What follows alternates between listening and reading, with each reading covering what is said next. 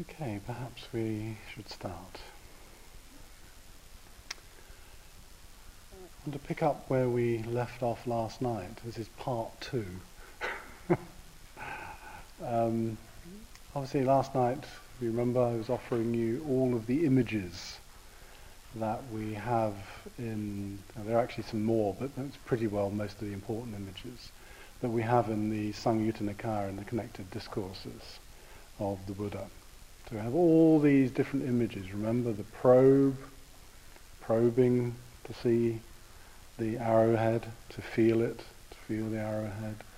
We have the images of the cowherder, sometimes sitting back relaxed, letting his his cattle wander, sometimes having to you know really quite get them back out of the fields if they've strayed into the fields, um, really attentive to where they've gone.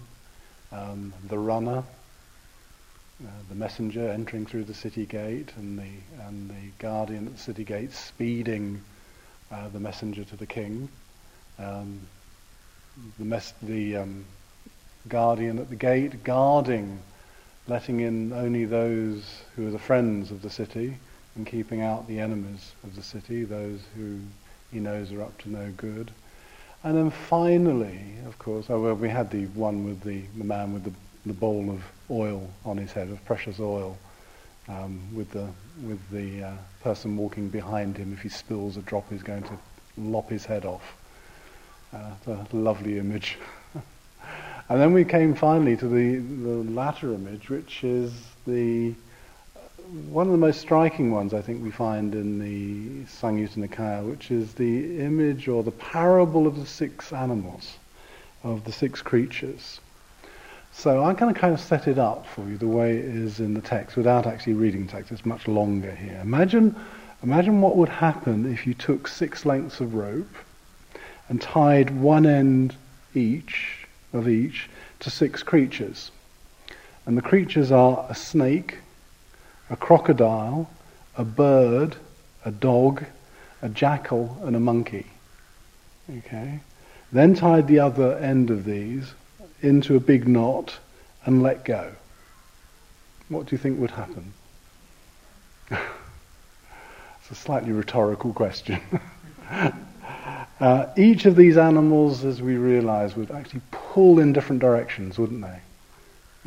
All of the animals would pull in different ways, you know, trying to return to their favorite places, trying to return to their feeding grounds. The, the snake would slither towards its nest in the anthill. The crocodile would pull for the river. The bird would fly up into the air. The dog would head for the village. And the jackal would try to go to the charnel ground where the bodies are. And the monkey would scamper for the trees. Now, it's a very graphic image. I hope you can picture the scene um, that the Buddha is giving in this uh, little story. A jackal. It's a small wild dog. Yes. Now, the Buddha tells this story to illustrate the state of the undisciplined mind. Yeah? This is the undisciplined mind. It's pulling in all directions.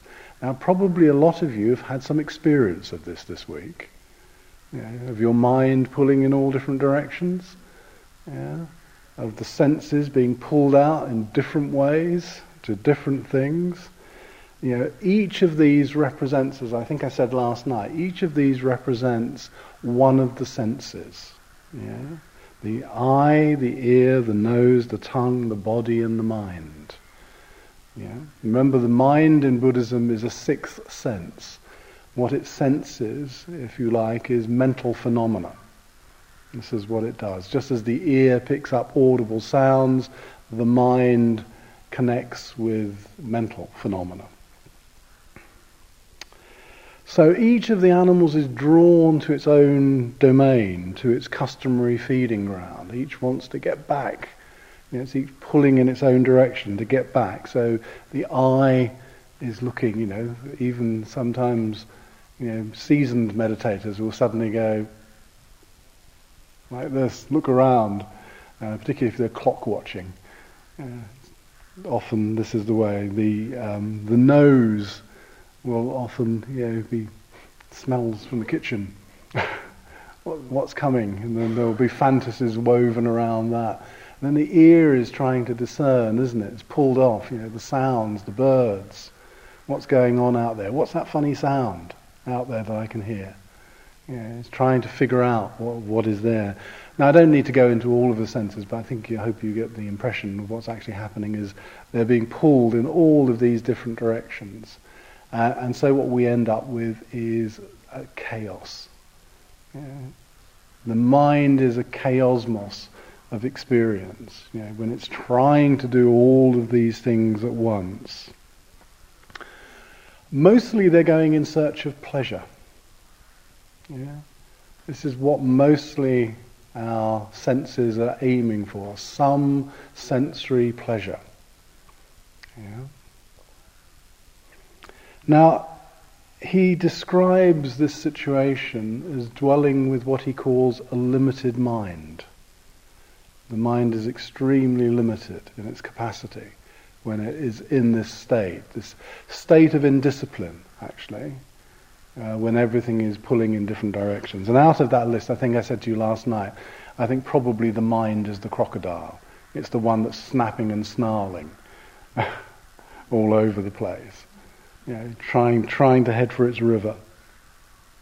Now, the person with a limited mind in this way, with, you know, with our senses going in all directions, always looking for pleasure, always seeking for something which is gratifying, the person who is, if you like, enmeshed in this, the Buddha says, has limited or no freedom. Yeah has very limited or no freedom at all. The solution he offers, and I think I mentioned this last night in the, the second part of this, the solution he offers is to drive a stake through the central knot. Yeah. So the central knot that's binding all of the pieces of rope together to which the animals are tied, you get a stake and you bang that into the ground, holding that knot in place binding all six creatures to one spot. This is what it's doing. Now you can see where this analogy runs, can't you? Because the one spot, of course, is our object, is the breath and the breath situated within the body. So this becomes a mindfulness of body. So the stake is the designation for the mindfulness of body. And it's the means, so the Buddha says, of attaining freedom. You know? Freedom comes through discipline, through the disciplined mind. Yeah.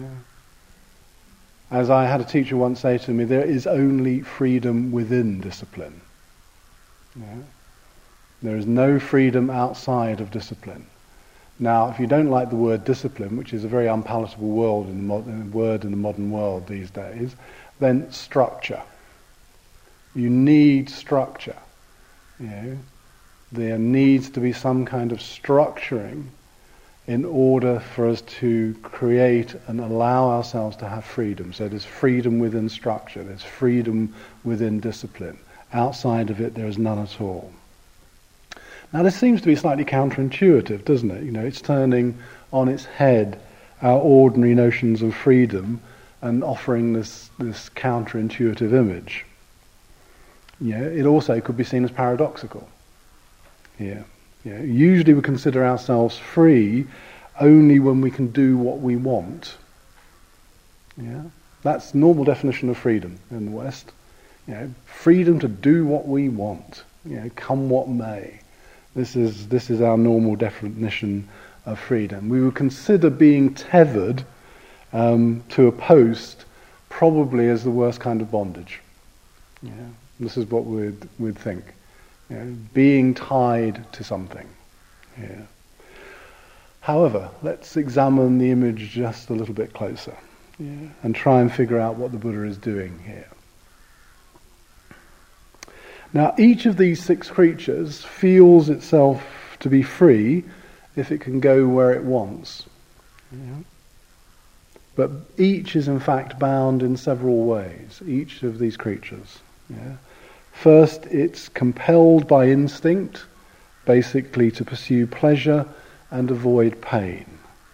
Next, it can generally, it generally only knows to seek its gratification in its familiar habits, you know, in its familiar habits, in its familiar territory. That's the other thing. And finally, it can only make headway towards its desired object if it gains a temporary advantage in the tug of war with the others you know, that's going on. You know, because remember, all these creatures are still tethered. Before long, each animal will expend its energy. It will struggle and it will struggle and it will struggle and eventually it will tire itself out in the struggling. Uh, and it will eventually be dragged along by the strongest of the animals here. Um, I think my bet is on the crocodile again. yeah, in this little tug of war. Yeah.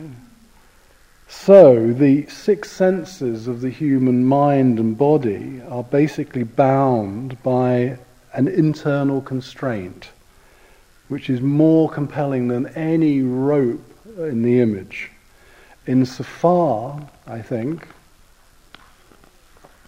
as they will always pull in the direction of agreeable objects and regard disagreeable objects as literally objectionable, as repulsive. This is the internal constraint of the human mind. From the Buddha's perspective, from the perspective of these early teachings, the freedom to pursue this compulsion is a completely illusory is an illusory sense of freedom. It is no freedom at all. Yeah.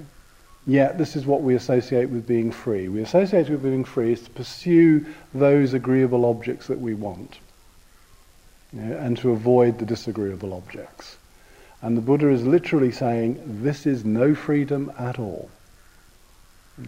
This is just reactive habit patterns, yet again asserting themselves. This sense of freedom is also concocted and constricted by a deluded mind. Yeah? At the base of this is the deluded mind that thinks that gratification is what life is about.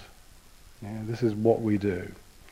It is a bit like telling an addict, an addict of some sort, that they are free to stop using drugs if they want to. Yeah? Or like an inmate on an island feeling free to go anywhere on the island that he or she chooses to. Yeah. There's no real freedom in this.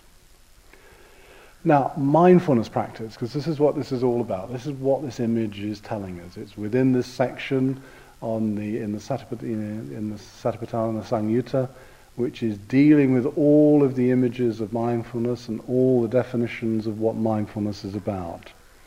Mindfulness practice offers the restraint that's necessary to overcome the tug of desire.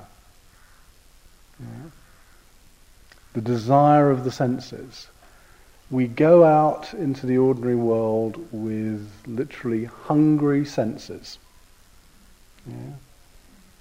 We have hungry eyes, we have hungry ears, we have hungry noses, uh, always looking for the pleasurable. Yeah always looking for that satisfaction. Our senses, in our normal, limited sense, are nearly always scattered in this way. They're nearly always using the image of the animals, like the animals, pulling in all directions. So, in mindfulness, as we notice the mind wandering off, coming back to the practice of the week that we've been doing, off to explore a gratifying train of thought, or we notice the body's urge to, you know, jostle itself into a more comfortable position, we gently abandon the impulse and return our attention to the primary object. This is what we've been doing all week in different ways. You know, even when we've been doing Vedana and using the breath just as the background, the breath becomes the anchor. let me use another image, the image I used of a boat adrift. You know, this is not one that you find in the text, but it's like a boat adrift on a river. You know, it's drifting. Sometimes you feel there's control, but then it gets out of control. Yeah. And what we do when the boat comes out of control is we literally drop anchor. Yeah. This is what we're doing. We are dropping anchor with our primary object. And the primary object in most of these meditations will be the breath. We literally anchor ourselves in the breath again to stop the drifting, deluded mind from wandering in all of its directions. Also, we do this, as you probably noticed, even in the course of one session, again and again and again and again. Yeah? Isn't it interesting how often the mind wanders off? In the course of a session. Yeah. Usually you're doing well if you can keep your attention, particularly if you're beginners, if you can keep your attention on the breath for a couple of seconds. Yeah. yeah, that doesn't usually get much better than that in the beginning. Yeah. And so it's a, it's a constant dialectic between the primary object and our mind's pulling. Yeah pulling in these different directions. Uh, so we use this object always to keep coming back again and again and again and anchoring ourselves down. You know, until the mind actually gets the picture. It starts to become more contented. Yeah? Now there's another image actually it's used, um, again it's in the Pali Canon, of training a wild elephant. And again, what you do with the wild elephant is you tie it to a stake. And what it's going to do is going to try and pull the stake out of the ground. Yeah? It's actually going to try to do this. And it will try again and again and again to release itself by trying to pull the stake out of the ground until it eventually gets the picture that it's not going to get away. And then it lies down. Yeah? This is like our minds. Our mind is the wild elephant. Our mind is the animals. Our mind is the boat. Whichever image works for you best. You know, this is what it's doing. It needs to, you know, it needs to find out that it can't get away because it keeps being brought back to the same object again and again and again and again. You'd think it would be easy, wouldn't you?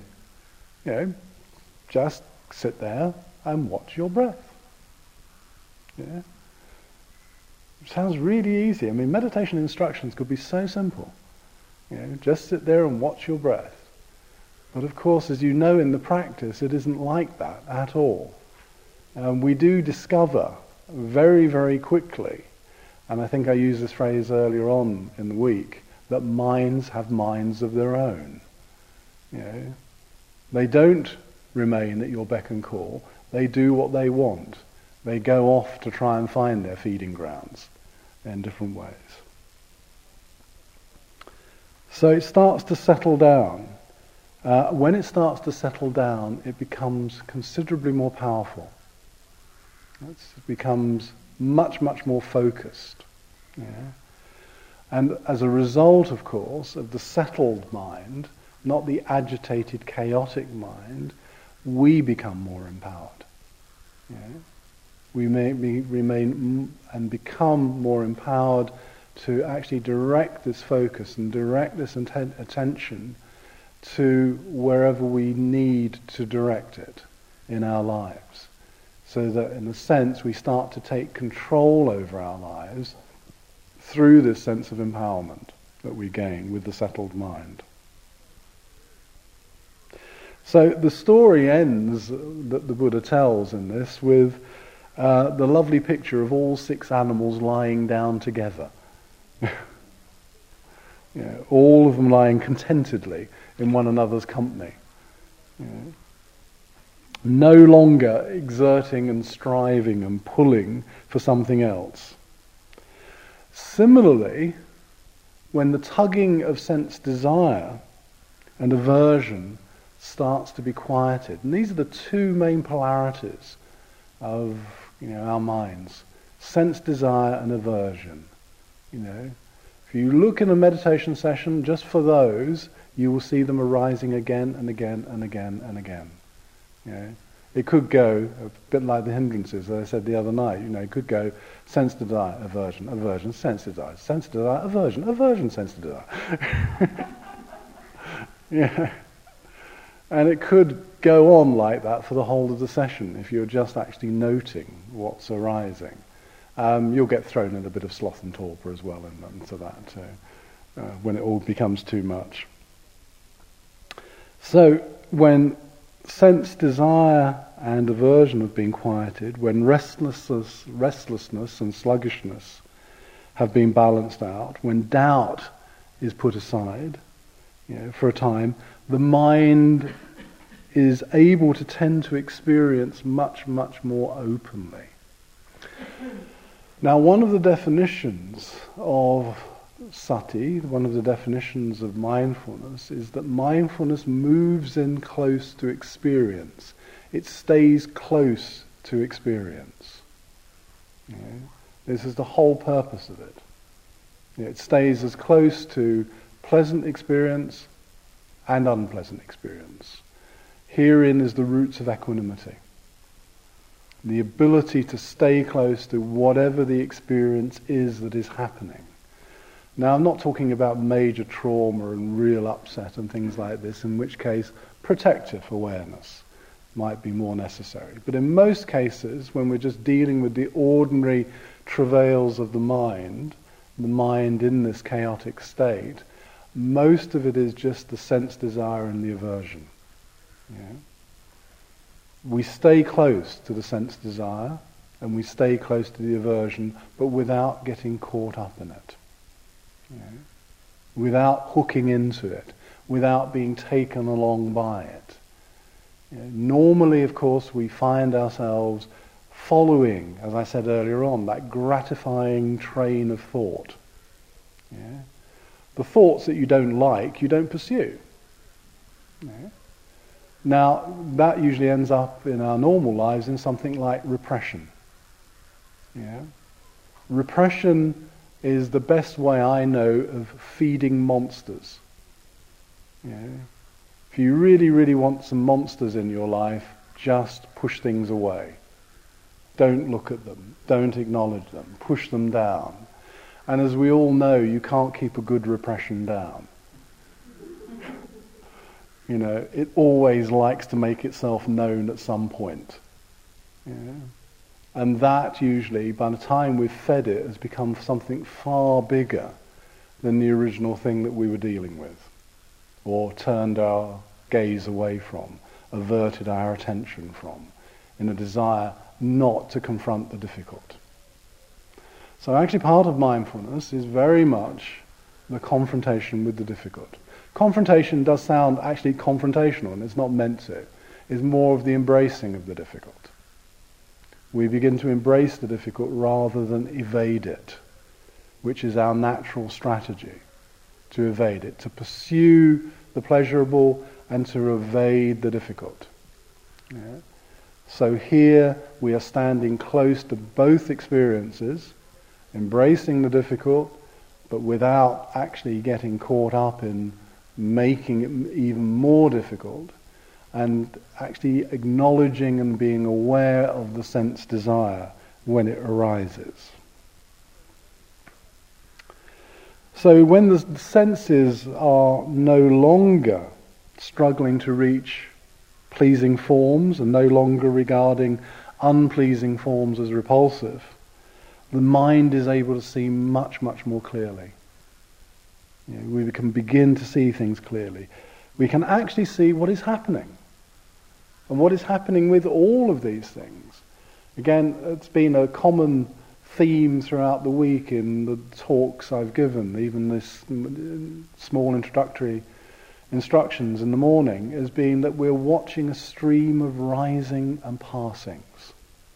You know, a rising and passing away the very nature of all of our thoughts, both pleasurable and unpleasurable, that which is pleasing and that which is repulsive, is that it arises and passes away. Yeah? We need to literally get this into our head, if we haven't uh, taken it in already, is this is what we're watching. Yeah? This is the, if, this is the, I don't know, this is the soap opera of the mind. you know, why, actually, I always say, why bother to watch soap operas? You know, if you want to see greed, aversion, and delusion, just close your eyes. yeah, it's the best way of beginning to see it. Yeah, it's really entertaining. Um, but joking aside, this is what we're doing. We're actually watching this stream of arisings and passings away. This is the very nature of thought, that it's impermanent.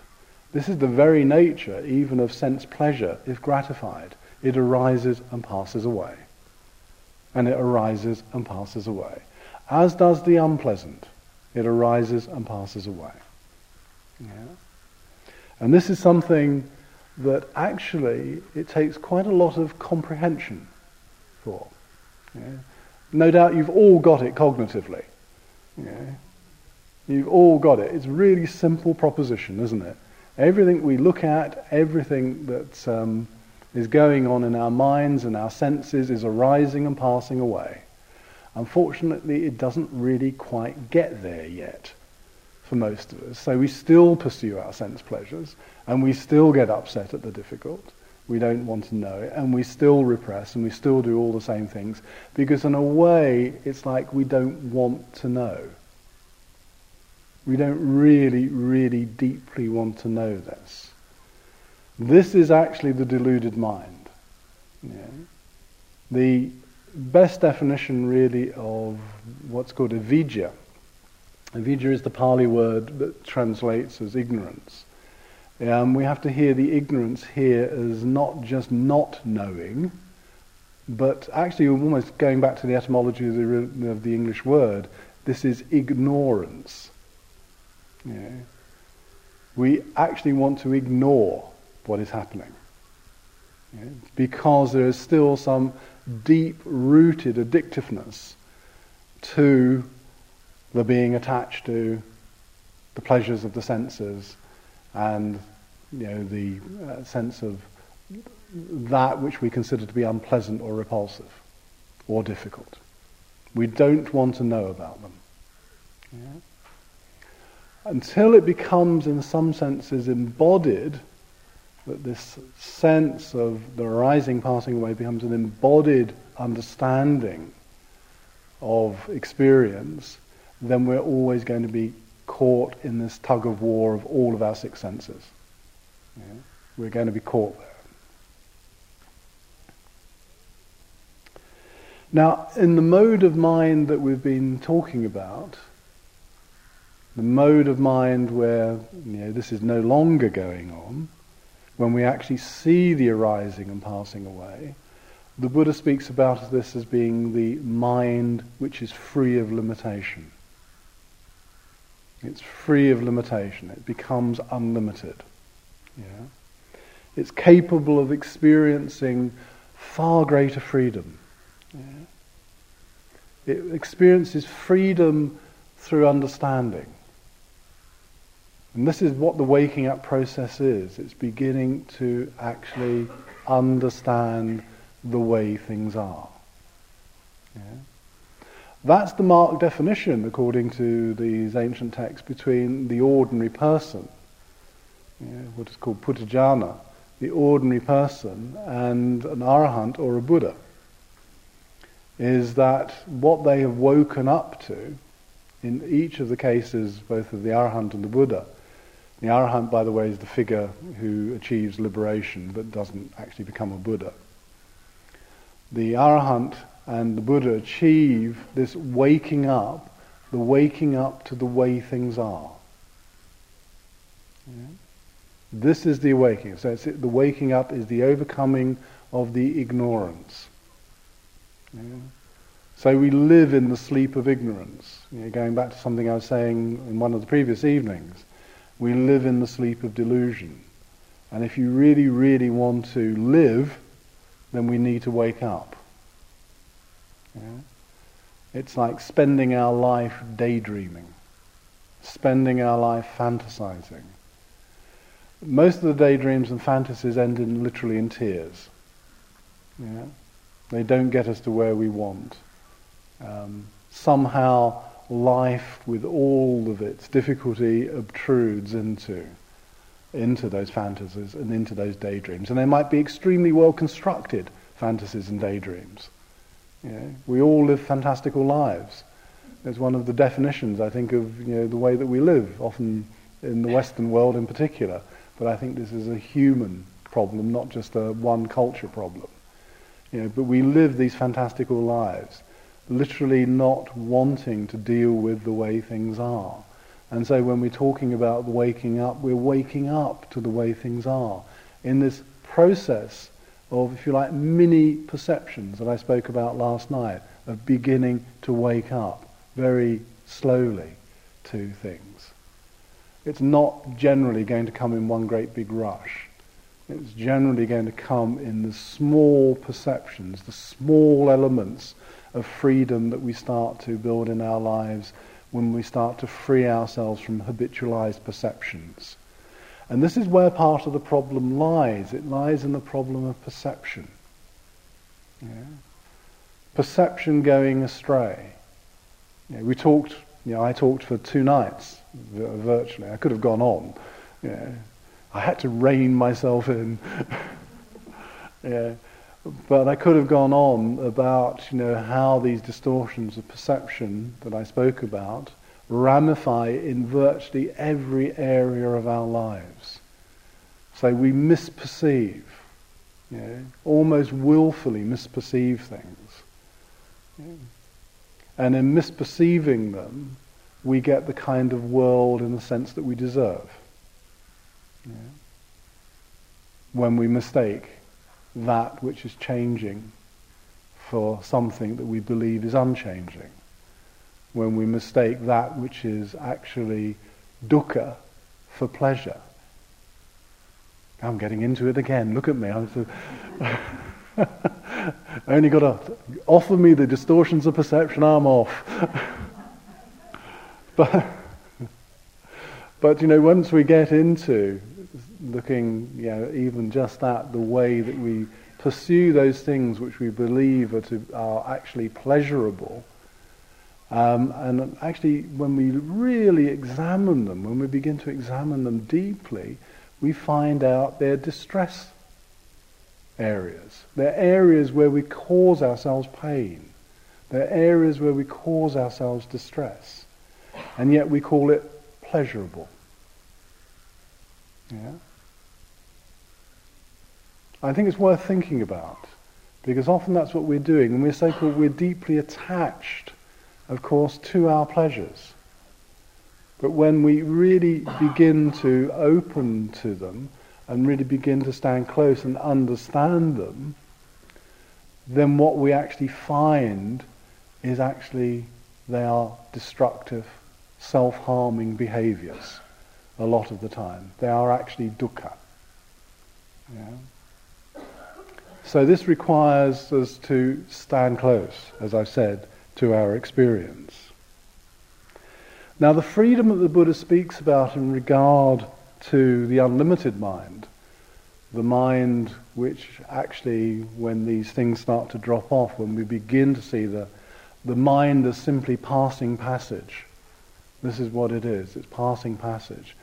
There is no veracity, if any at all, to our thought processes. Yeah.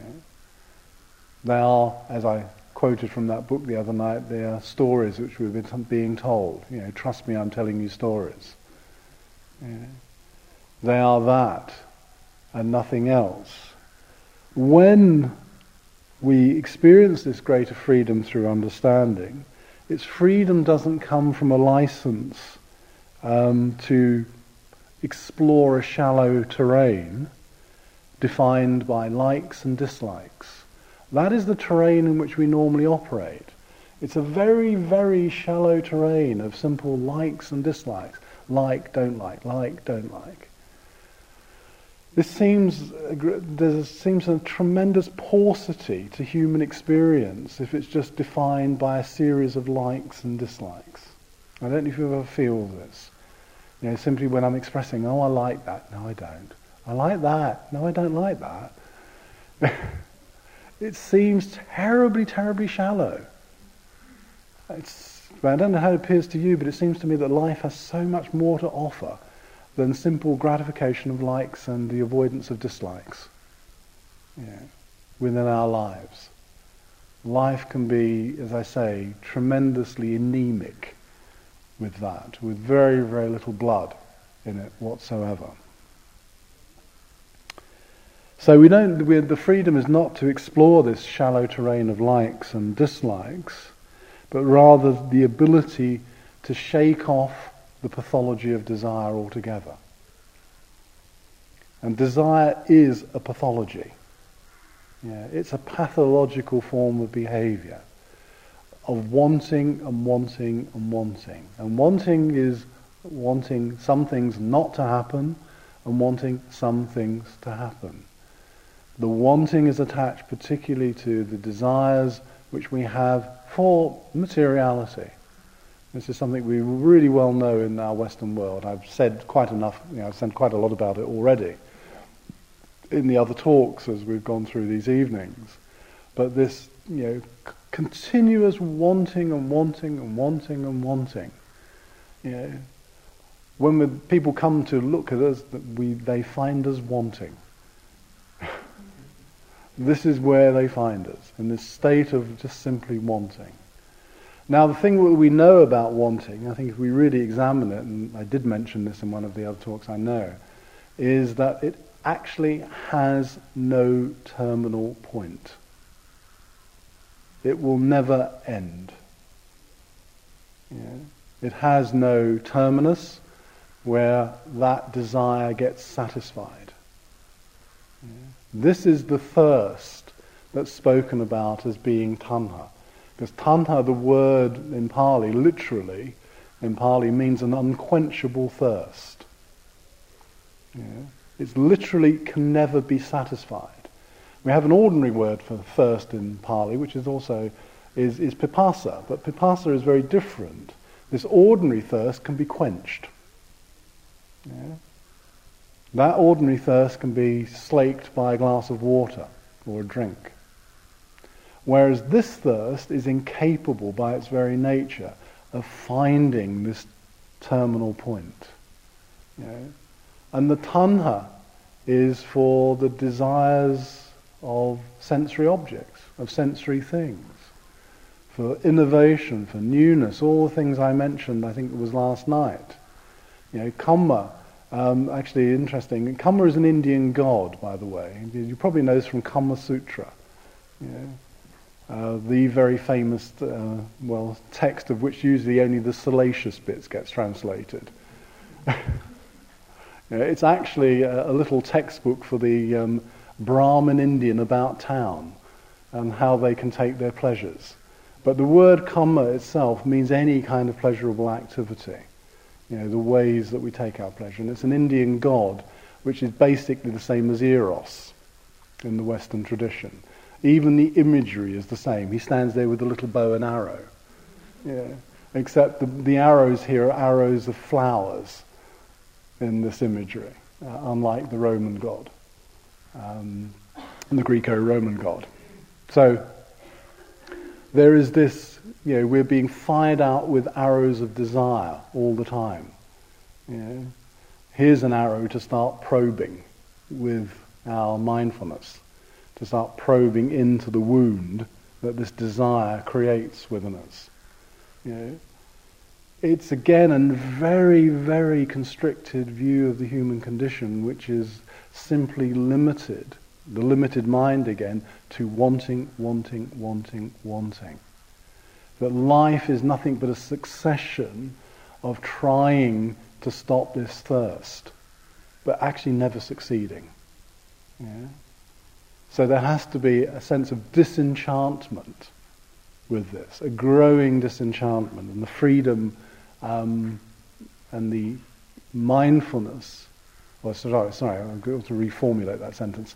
The mindfulness is something which aids the disenchantment.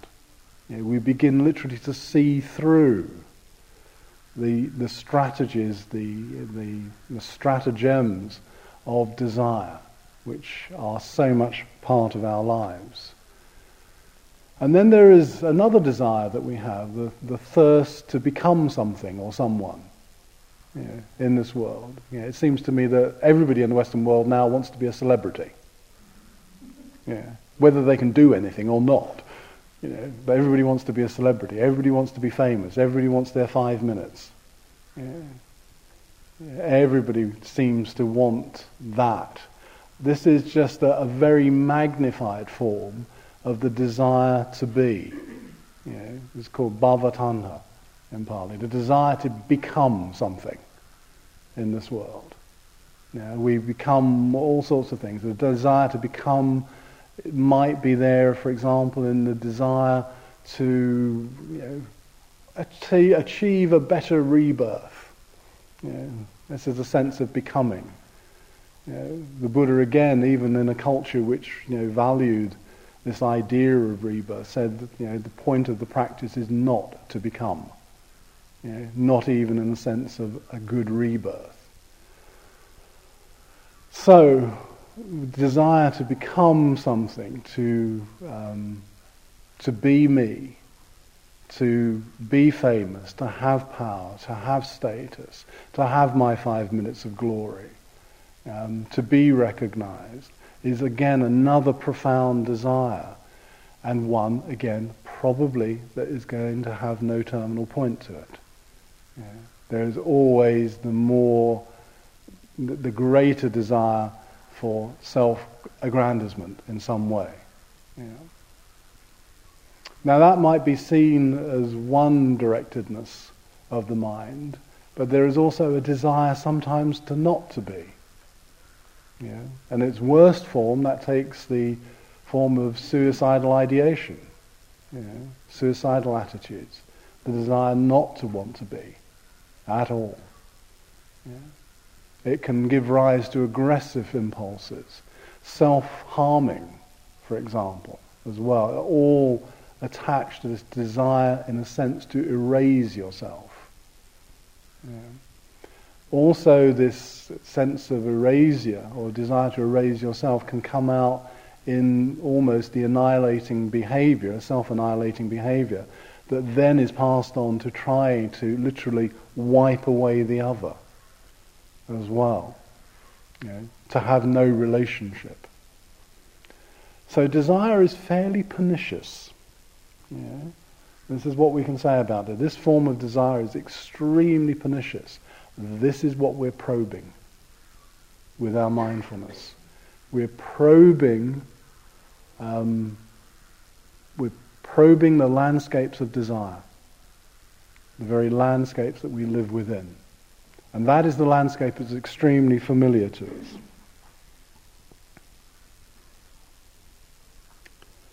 So it's the ability, when we talk about freedom, to shake off the constraints of these desires altogether. To actually free ourselves from the constraints of this type of desiring. It's the plunging into the field of experience as it is, as it comes to you.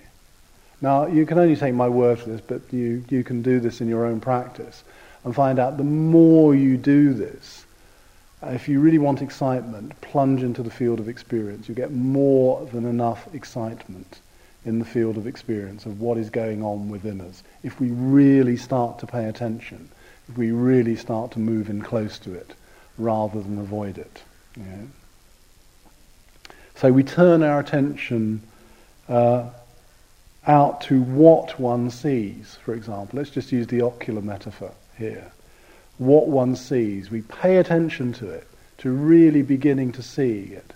Fritz Perls, the Gestalt psychologist, once had a phrase which I love, which is lose your mind and come to your senses. what we're grasping at is usually some illusion of pleasure. Yeah. We don't see the colours that are so vibrant, so forceful in our world, because we're tied up with the stratagems of the mind you know, which is usually simply trying to avoid things and get things. It's usually doing that. Now, these are generalizations, as you're all probably aware. You know, but they're generalizations, I think, that w- in a way cover a lot of what we do. You know? They're not meant to be exhaustive, but they're meant to make us look at a certain field and range of our experience and how we pursue that. Yeah. So we pay attention to seeing, we pay attention to hearing, smelling, tasting, and touching. Yeah. It's uh, one of the most succinct definitions of the path that the Buddha gives is in, in a little Pali text called the Udana. In this text, this guy who's a, a renunciate who dresses in bark, in wood bark. You can imagine how comfortable that must be. he walks the whole way from Western India to visit the Buddha, um, who's teaching up in one of the towns in northeast India and he, in a little town called Savatthi, which is one of the places where he gives the majority of his teachings. And he comes to him and he says to the Buddha, I want to really study with you, I want to know your teachings. And the Buddha says, at this moment I'm you know, engaged in doing something else, I'm rather busy, you know, you'll have to come back later. And he says, look, I've walked the whole way across India to come and see you. Can you please just give it to me? Give me the teaching as, you know, as quickly as you can. And the Buddha says, okay, in the seeing, only the seeing. In the hearing, only the hearing. In the sensing, only the sensing. That is the teaching. Yeah. Now, if you notice what's going on in that phrase, in the hearing, only the hearing. In the, in the seeing, only the seeing. In the sensing, only the sensing. What he's talking about is we're not adding anything to it that we really see when we see. You know, this is not seeing through desire, but it's seeing. This is not hearing through desire and aversion, but hearing. the same could be said, obviously, of seeing. And all of the other senses. You know, the sensing covers the other senses. In the sensing, only the sensing. That we actually are not perceiving through merely the lineaments of, of desire and aversion. You know, we're actually freed from that. This is what the path is about. Freeing ourselves from that entrapment to the push and pull of our desires and our aversions. This is what the practice of mindfulness is. It's also turning our attention to how, and this is really the important dimension. When I say, you know, in the, in the seeing only the seeing and the hearing only the hearing, it's how one hears, how one sees. Not so much about what one is seeing or how, you know, or what one is hearing, but how one is doing it. You know? What is the quality of the mind that you bring to that hearing?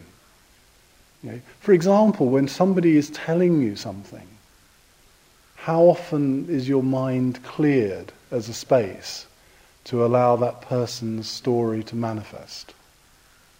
Yeah. For it to be there. Yeah.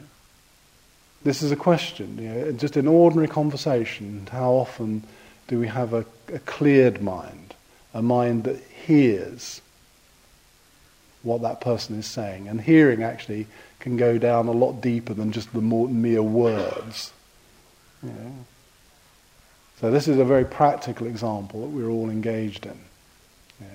How often do we walk out and really, as I say, see what is before us? This is a good exercise to do if you're on a walk. To look at something and really see if you can open just to the sense of looking looking without gratification, yeah? without looking for some form of sensory gratification from, this in, you know, from what is going on in the seeing process.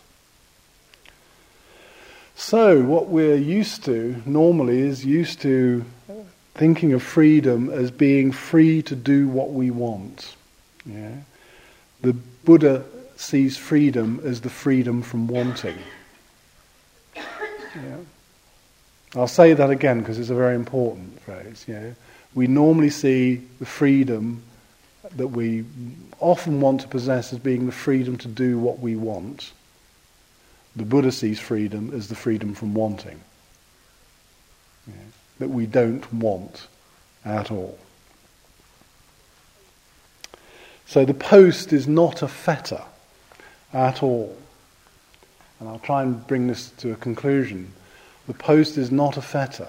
It's not something which is tying us or constraining us in any way, but the post becomes a way of training the mind. And this is what our mindfulness is it's a training of the mind, a training of the mind to redirect our perception in such a way that it genuinely sees, hears, tastes, touches, and smells. Normally, our perception is infected. It's infected, obviously, by what I've been mentioning eh, you know, quite frequently in the course of this talk this evening our desire and aversion. It's infected often all, also by all of our past associations as well. You know, we don't really perceive the thing freshly. What we do is we simply reperceive it through all of our associations. Yeah. So actually what we're usually doing is comparing this sunset with the one that we saw two weeks ago, or ten days ago, or three years ago. Yeah. If I was being really cynical, I mean, a question might arise such as, do we actually perceive anything new? Yeah. Do we actually perceive anything new? the only time it seems often to myself um, new perceptions tend to arise is when we're put in an alien culture. Know, when actually we begin to be feeling a little bit like children again, not quite knowing what goes where and how things work, and you know the culture or the landscape is so utterly different from anything I know that we actually open our eyes for a little while we actually begin to hear and smell and taste in different ways. And this is what actually you know, often being in another culture will do to you. There's an interesting psychological phenomenon which has been, um, there's been some experimentation on, which of course is the reason why life tends to get faster the older you get. Yeah. The experience I'm sure we've all had. You remember as a child where summers used to seem endless? You know, the school holidays, I always always remember, just has an enormous tract of time. you know, until the misery of going back to school again. but there used to be this vast tract of time. And part of the reason and the experimentation they've done that was discovered is that when we're children, we're always discovering something new. We're always seeing something new. It's as if when we got older, the world literally has become boringly obvious. Yeah. We've seen it all. Until perhaps you go to another culture yeah, where they do things very differently from the way we do here. So, mindfulness is the way of beginning to cleanse the faculty of perception. Now, if this was a retreat that was going on longer, I'd give you a whole evening on the faculty of perception and how perception is intertwined both with real perceiving or actually with this distorted perception that I spoke about and the mechanisms behind this, how this actually occurs. But I'll just limit myself to a few words here. Normally, what we find is perception simply going astray into memory, to reperception, yeah, and to all of the associations which are, associ- which are there with memory. So that we are not really encountering our objects. We're not really encountering the objects of our seeing, our tasting, our touching, or even the objects of the mind. Yeah when we bring an attitude of interest and curiosity and the moving in close, it starts to defamiliarize that which appears to be so familiar. One art form in the Western world can do this for us, um, which is, you know, or help us on the way to it. And this art form is poetry. Poetry, some of the greatest poetry does exactly that. It takes the familiar and defamiliarizes and all artistic forms in some way or another do that. Yeah. But poetry is a very particularly good example of that, where we take that which is, you know, often common objects, common objects of perception, and defamiliarize itself to get back to the freshness of perceiving something.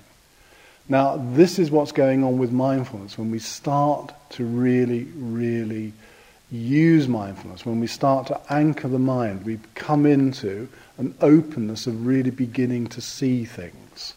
Now, I'm using that as a generalization, the ocular metaphor, for covering all of our senses, so that we really can feel that we're here living rather than sleepwalking. Yeah. Now, the question is how do you like your life? Do you want to wake up or do you want to sleepwalk? Yeah. And it's a real question. I mean, I'm posing it in a slightly jokey fashion, but it's a very, very real question. Because if you're committed to the waking up, then you'll do the necessary things. You will develop mindfulness. You will look at the way our senses are operating. You will be interested and curious about how our mind is actually working, how it is distorting things, how it is riven with aversion, how it is riven with desire.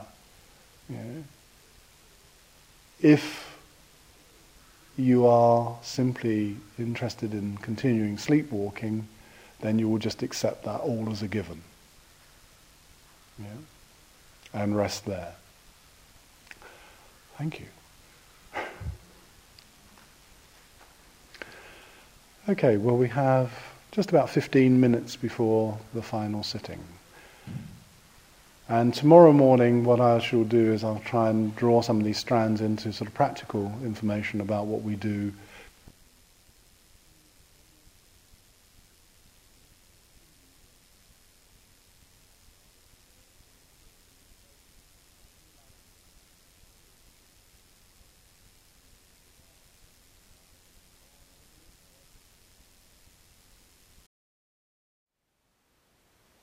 Thank you for listening. To learn how you can support the teachers and Dharma Seed, please visit dharmaseed.org slash donate.